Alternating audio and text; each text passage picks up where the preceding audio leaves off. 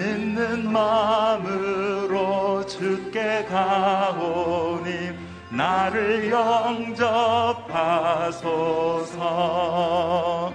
내가 매일 십자가 앞에 더 가까이 가오니 구세주의 흘린 보배 피로써 나를 정케 하소서. 주여 넓으신 주여 넓으신 은혜 베푸사 나를 받아주시고 나의 품은 뜻 주의 뜻같이 되게 하여 주소서. 내가 매일 내가 매일 십자가 앞에 더 가까이 가오니 구세주의 흘린 고백 피로써 나를 정케 하소 주의 보좌로 주의 보좌로 나아갈 때에 어찌하니 기쁠까? 주의 얼굴을 항상 배우님 더욱 친근합니다. 내가 매일 내가 매일 십자가 앞에 더 가까이 가오니 구세주의 흘린 고백 피로써 나를 정케 하 우리 구주의 우리 구주의 넓은 사랑을 증량할 자 없으며 주가 주시는 참된 기쁨도 헤아릴 수 없도 내가 매일 내가 매일 십자가 앞에 더 가까이 가오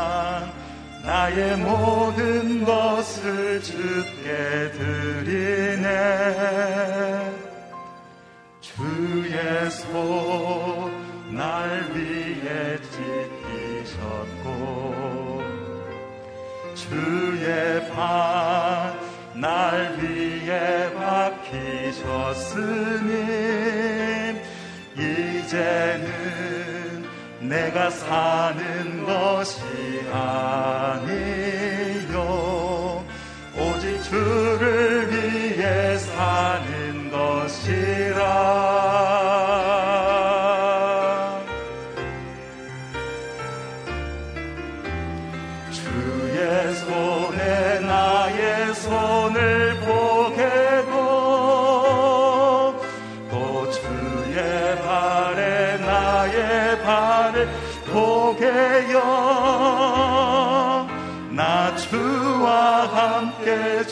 죽고 또 주와 함께 살리라. 영원토록 주 위에 살리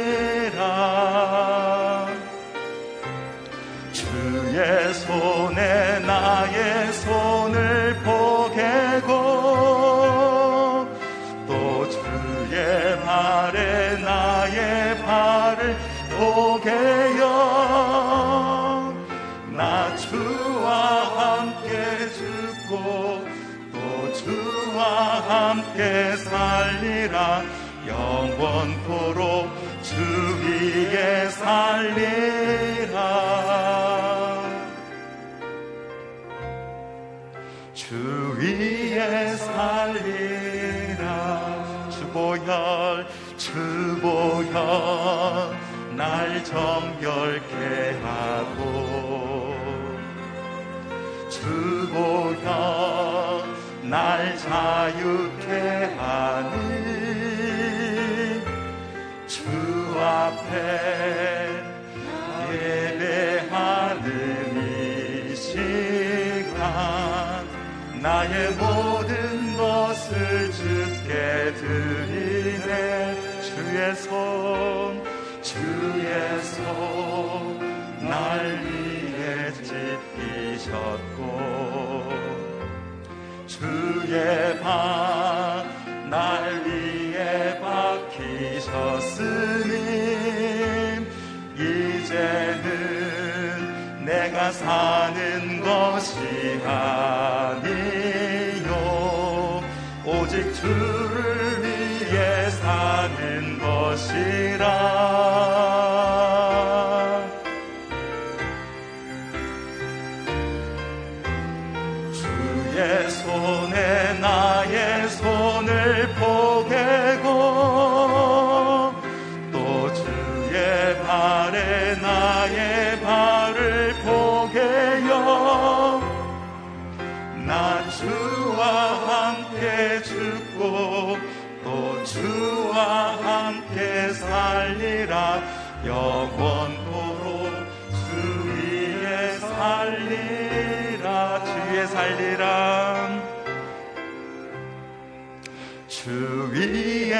살리라. 하나님 아버지 우리를 예배 자리로 불러주심을 감사합니다. 진리의 말씀 가운데 든든하게 서기를 원합니다. 주의 말씀대로 행하기를 원하오니 이 말씀 이 아침에 우리에게 말씀을 허락하여 주시고 그 말씀을 깨닫고 말씀 가운데 우리가 살 수 있도록 인도하여 주시옵소서. 말씀을 증거하시는 박철웅 목사님을 붙들어 주시고 진리의 말씀으로 새롭게 하사 선포되는 말씀을 통하여서 우리가 새 힘을 얻을 수 있도록 인도하여 주시옵소서. 감사를 드리며 예수님 이름으로 기도합니다. 아멘. 예배 자리 나오신 여러분을 주님의 이름으로 환영합니다. 유튜브를 통해서 예배하시는 모든 분에게도 주님의 귀한 복이 임하시기를 축복합니다. 오늘 주신 하나님 말씀은 누가복음 8장 40절에서 56절까지 말씀입니다. 누가복음 8장 46, 40절에서 56절까지 말씀 한 절씩 교독하겠습니다. 예수께서 돌아오시자 많은 사람들이 그분을 반겼습니다. 그들 모두가 예수를 기다리고 있었습니다. 그때 야이로라는 회당장이 와서 예수의 발 앞에 엎드리며 자기 집에 와 달라고 간절히 애원했습니다. 12살 된 자기 외동딸이 죽어가고 있었기 때문입니다. 예수께서 그리로 내려가시는데 많은 사람들이 밀어댔습니다.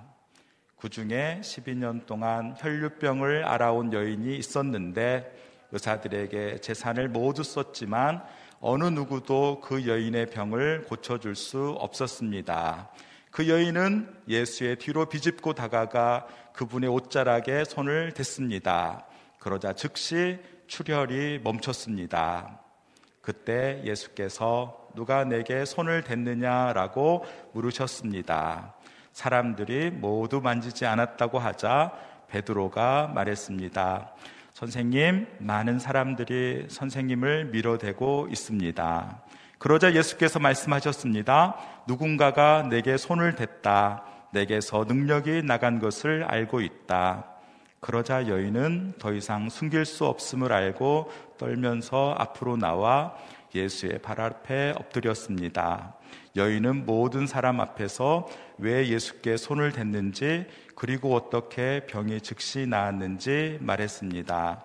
그러자 예수께서 여인에게 말씀하셨습니다. 따라 내 믿음이 너를 구원했다. 평안히 가거라. 예수께서 말씀을 채 마치기도 전에 야이로 해당장의 집에서 사람이 와서 말했습니다. 따님이 죽었습니다. 선생님께 더 폐를 끼치지 않는 것이 좋겠습니다.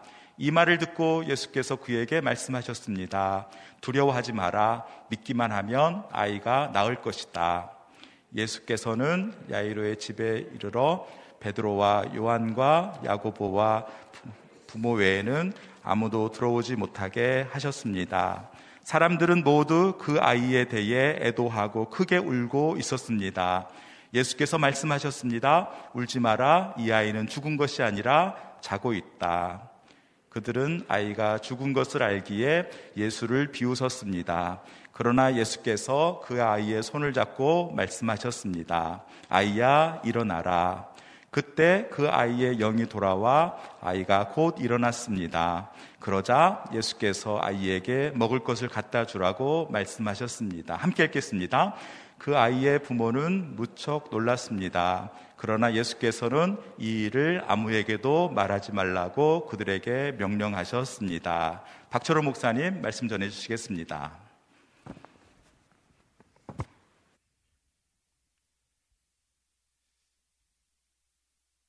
할렐루야. 이 새벽에 우리의 기도에 응답하신 하나님을 만나는 은혜가 있기를 주님의 이름으로 축원합니다. 믿음이란 추상적인 어, 말입니다. 믿음이 있다는 것은 그래서 실체를 파악하기가 쉽지 않습니다.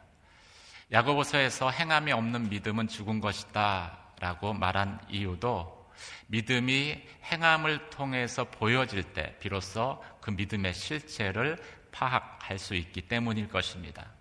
하지만 믿음은 어떤 특 정한 상황에 놓이게 되면 구체적인 모습을 나타냅니다.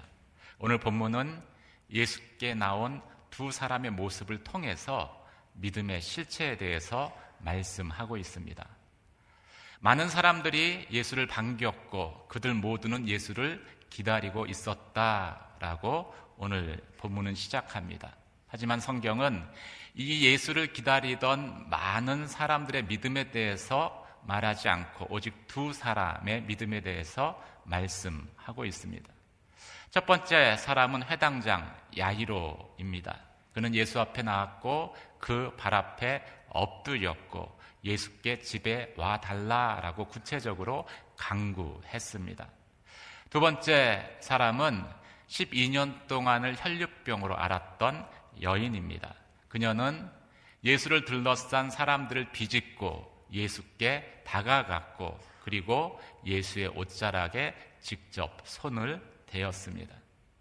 이 두 사람의 모습을 통해서 우리가 믿음을 가지고 하나님 앞에 어떻게 나아가야 하는지 성경은 말씀하고 있습니다. 먼저 믿음으로 예수 앞에 나갈 때는 간절한 마음을 가지고 나가야 합니다. 41절, 42절 말씀을 함께 보시겠습니다. 그때 야이로라는 회당장이 와서 예수의 발 앞에 엎드리며 자기 집에 와 달라고 간절히 애원했습니다. 12살 된 자기 외동딸이 죽어가고 있었기 때문입니다. 예수께서 그리로 내려가시는데 많은 사람들이 밀어댔습니다. 우리가 삶의 현장에서 예수 앞에 나가는 상황은 보통은 일상적인 상황이 아닙니다. 해당장 야이로는 자기 딸이 죽어가는 상황 속에서 예수 앞에 나갔습니다. 보통 자녀가 부모보다 먼저 죽으면 그 자녀는 땅에 묻지 않고 가슴에 묻는다라고 많이 이야기를 합니다. 그만큼 그 상황 자체가 절망적이기 때문일 것입니다. 더구나 야이로의 딸은 그냥 딸이 아니라 외동 딸이었다라고 말씀하고 있습니다. 하나밖에 없는 딸이 죽어가고 있는 이 상황은 야이로에게는 삶의 유일한 소망의 불꽃이 눈앞에서 꺼져 가는 것을 바라만 봐야 하는 그러한 절망적인 상황이었을 것입니다. 그리고 야이로는 자신이 느끼는 그 절망의 깊이만큼 간절히 예수를 붙들 수밖에 없었을 것입니다. 읽은 짧은, 짧은 본문 가운데에서도 이 야이로의 간절한 마음을 우리는 느낄 수 있습니다. 예수께 와서 그 발 앞에 엎드려 간절히 애원했습니다. 성경은 짧은 한 문장 가운데 무려 세 번이나 반복해서 그 예수를 붙드는 간절함을 야이로의 간절함을 구구절절히 표현하고 있기 때문입니다. 우리가 믿음을 가지고 예수 앞에 나간다는 것은 이런 마음의 간절함을 가지고 간구하는 것입니다.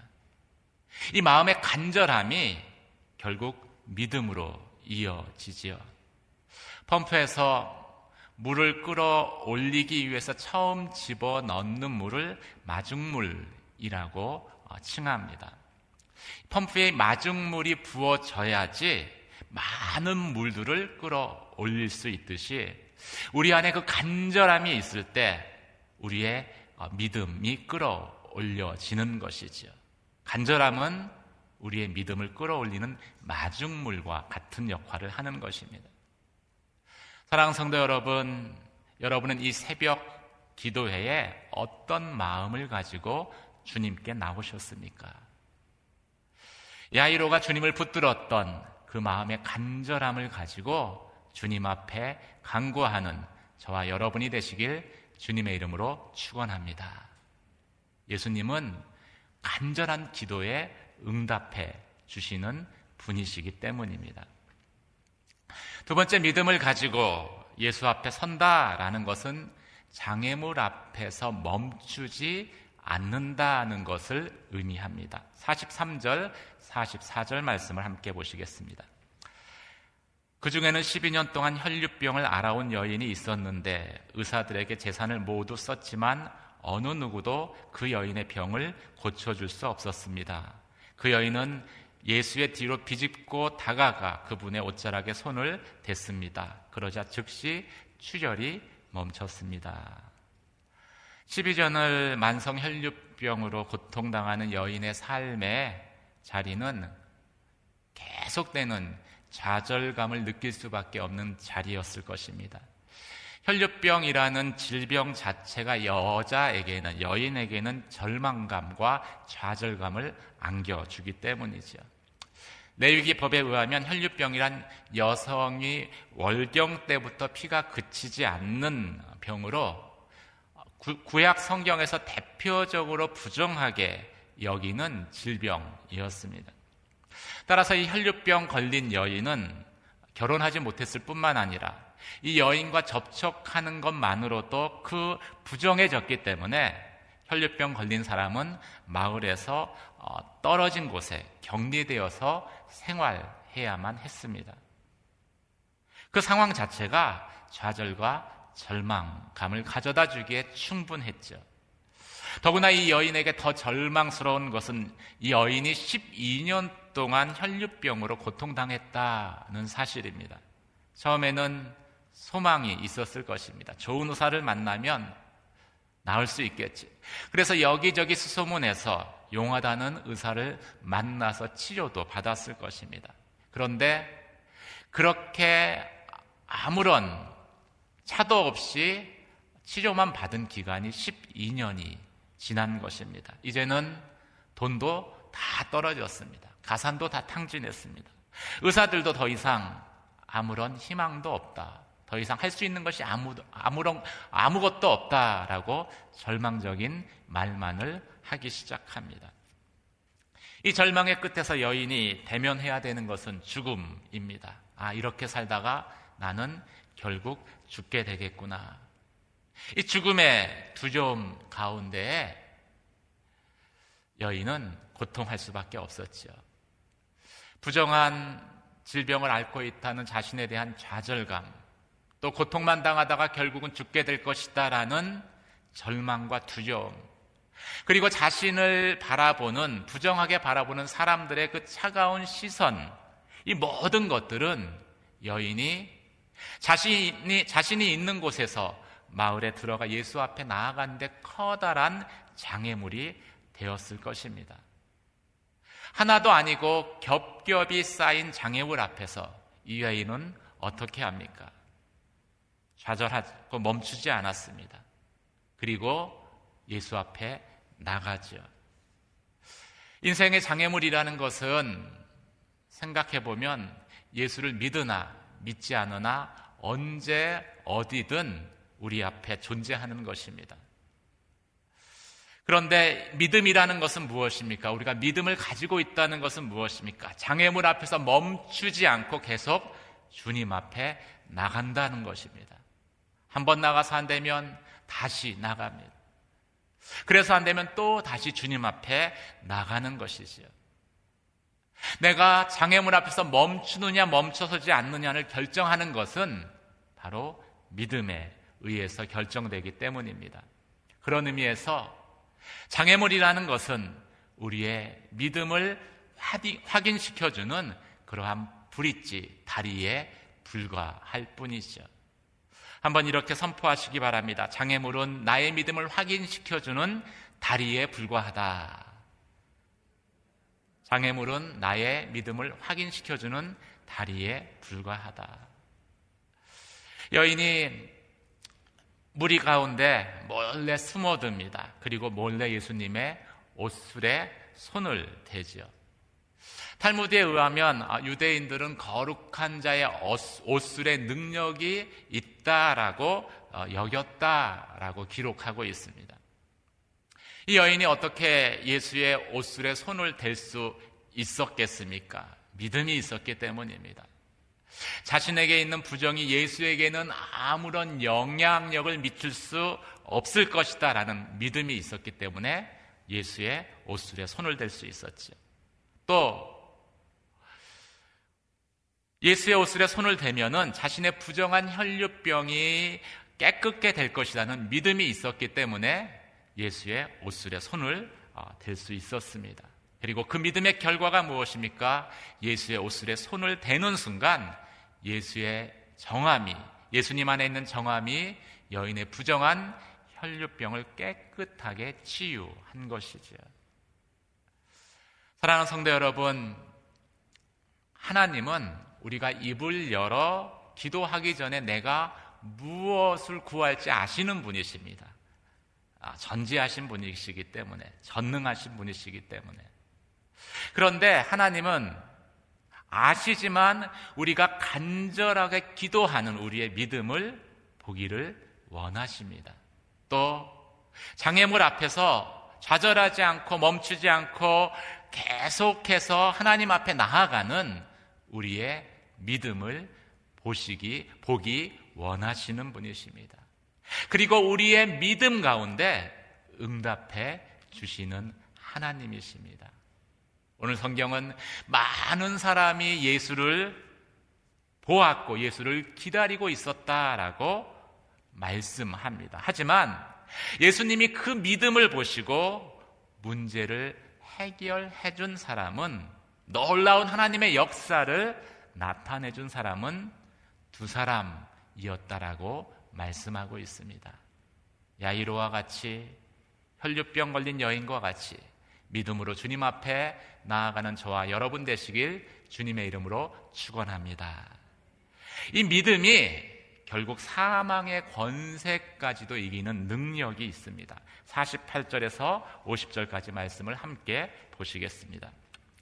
그러자 예수께서 여인에게 말씀하셨습니다. 따라 내 믿음이 너를 구원했다. 평안히 가거라.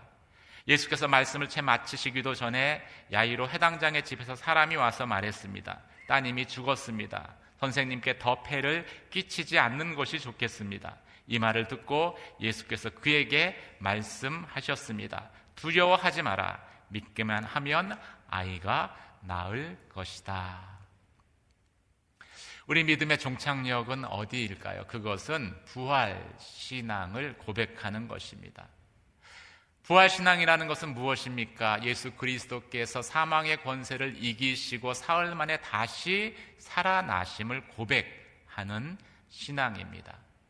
그리고 이 부활 신앙은 생명의 역사가 있습니다.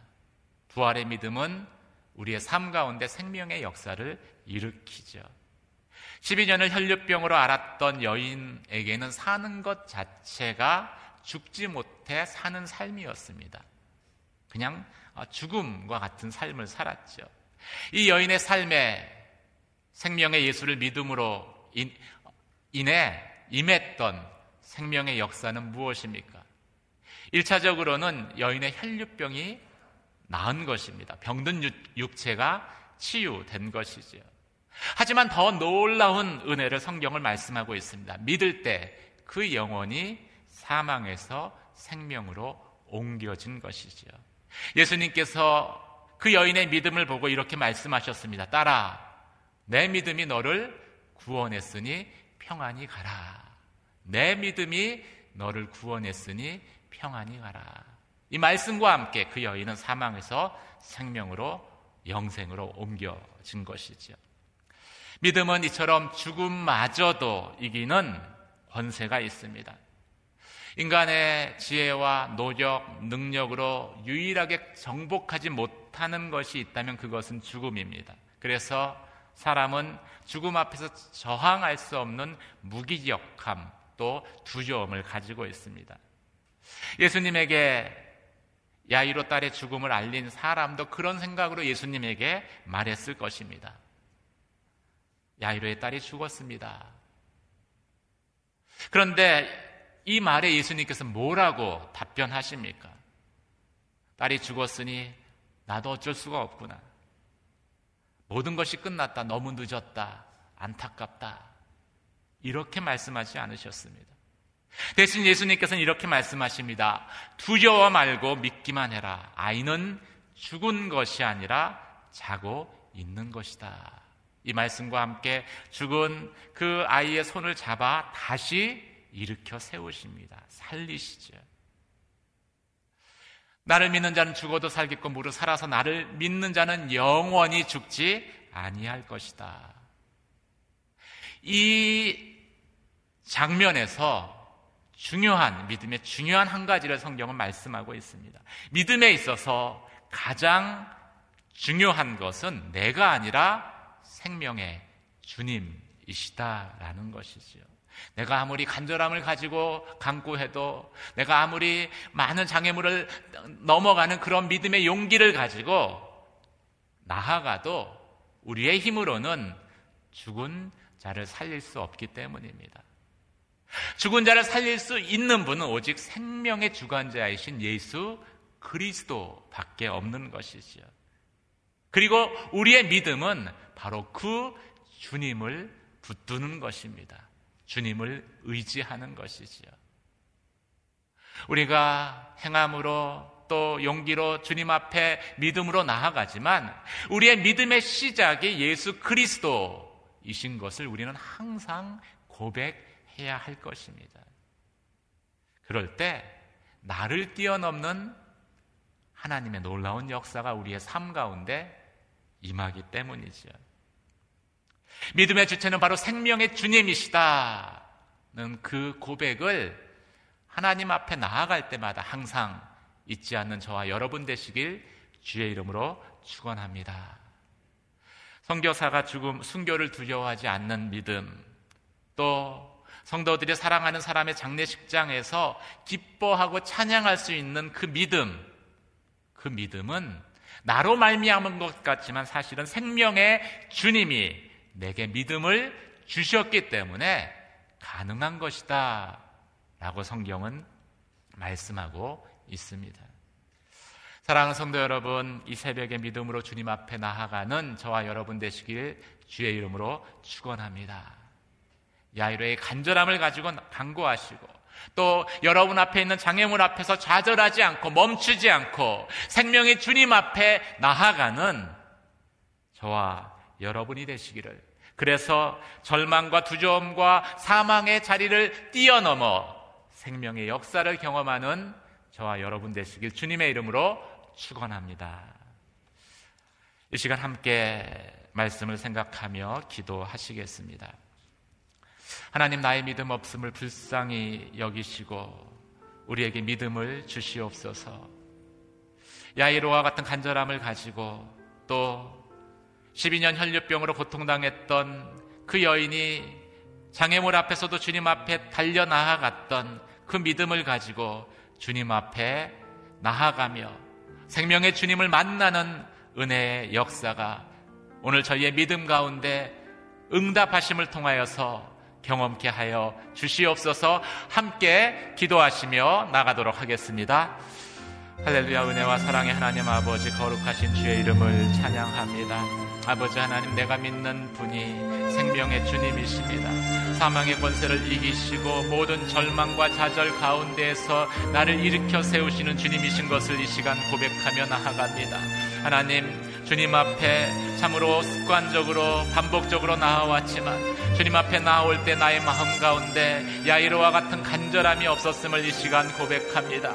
하나님 주님을 기대하며 소망하며 아버지 하나님 주님 앞에 나아갈 때 그 간절함을 가지고 주님 앞에 나아가는 이 새벽 시간 되게 하여 주시옵소서. 간절함을 가지고 기도하게 하여 주시고 그 기도 가운데 응답하시는 하나님을 만나는 은혜가 있게 하여 주시옵소서. 야이로가 주님 앞에 나와 엎드려 간청했던 것처럼 주님이 새벽 시간에 주님 앞에 나와 간청하는 저희의 기도와 간구 가운데 들으시며 응답하여 주시옵소서. 하나님 12년 혈류병을 고통당했던 여인이 절망과 좌절 가운데에서 아버지 하나님 그 죽음의 두려움 가운데에서 아버지 하나님 올무와 같은 그 모든 아버지 장애물들을 뛰어넘어 주님 앞에 나아갔던 것처럼 이 새벽에 주님 앞에 아버지 하나님 믿음으로 나아가는 모든 성도들 되게 하여 주시옵소서. 우리 앞에 있는 장애물 가운데에서 아버지 하나님 낭망하지 않게 하여 주시고 장애물은 나의 믿음을 온전히 일으키는 아, 그런 다리에 불과한 것을 믿음으로 선포하며 생명의 주님 앞에 나아갈 때에 하나님 생명으로 말미암은 놀라운 믿음의 역사가 우리의 가운데 우리의 삶 가운데 나타나게 하여 주시옵소서. 나의 믿음이 나로 말미암지 아니하고 생명의 주님 죽은 지 사흘 만에 부활하신 그 생명의 주님으로 말미암음을 고백하며 나아갈 때 하나님 내 생각 또 아버지 하나님 나의 경험으로는 아버지 하나님 불가능해 보일지라도 생명의 주님께서 나와 함께 하시면 그 모든 것들이 아버지 안에 가능할 것을 믿는 그 믿음의 고백으로 나아가게 하여 주시옵소서. 힘으로도 되지 아니하며 능으로도 되지 아니하며 오직 나의 신으로 말미암다는 그 주님의 약속의 말씀과 같이 생명의 주님께서 온전히 나의 삶 가운데 역사하여 주시옵소서. 그렇게 행하실 주님을 찬양합니다. 은혜와 사랑의 하나님 아버지 나의 입을 열어 기도하기 전에 내 마음속 생각을 아시는 주님이십니다. 하지만 그 주님 앞에 야이로의 간절함을 가지고 기도합니다. 12년 혈류병으로 고통당했던 그 여인이 많은 장애물 앞에서 낭망하지 않고 좌절하지 않고 주님 앞에 나아갔던 것처럼 하나님 믿음의 용기를 가지고 주님 앞에 나아갑니다. 생명의 주님, 내게 역사하여 주시옵소서.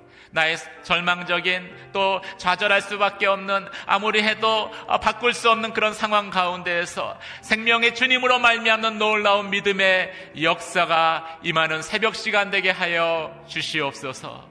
그렇게 행하실 주님의 이름을 높여드리오며 이제는 부활이요 생명 되신 우리 주 예수 그리스도의 은혜와 하나님 아버지의 크신 사랑하심과 성령의 감화 감동하심의 역사가 야이로와 같은 간절함으로 혈류병 걸린 여인이 주님 앞에 나아갔던 그 믿음의 용기를 가지고 생명의 주님 앞에 나아가기를 원하는 사랑하는 당신의 귀한 성도들 위에와 주의 몸된 재단 위에 복음을 왜 수고하시는 선교사님과 귀한 사역 위에 이제로부터 영원까지 함께 하시기를 간절히 간절히 축원하옵나이다.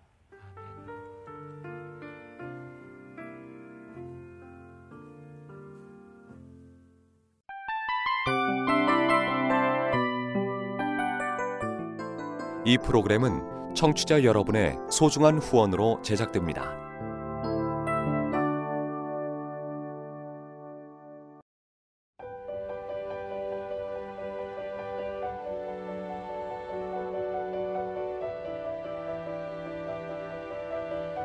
세상에는 수많은 교회들이 있지만 더 깊이 있는 말씀 강해를 찾기 위해 크기로만 교회를 선정하지 않습니다. 보다 좋은 영적 콘텐츠를 더 많이 나누기 위해 방송비를 받지 않습니다. 1년 365일 복음만 전하고 싶어서 우리는 광고를 하지 않습니다. 온누리의 복음을 땅끝까지 CGN TV와 함께 땅끝 성교사가 되주세요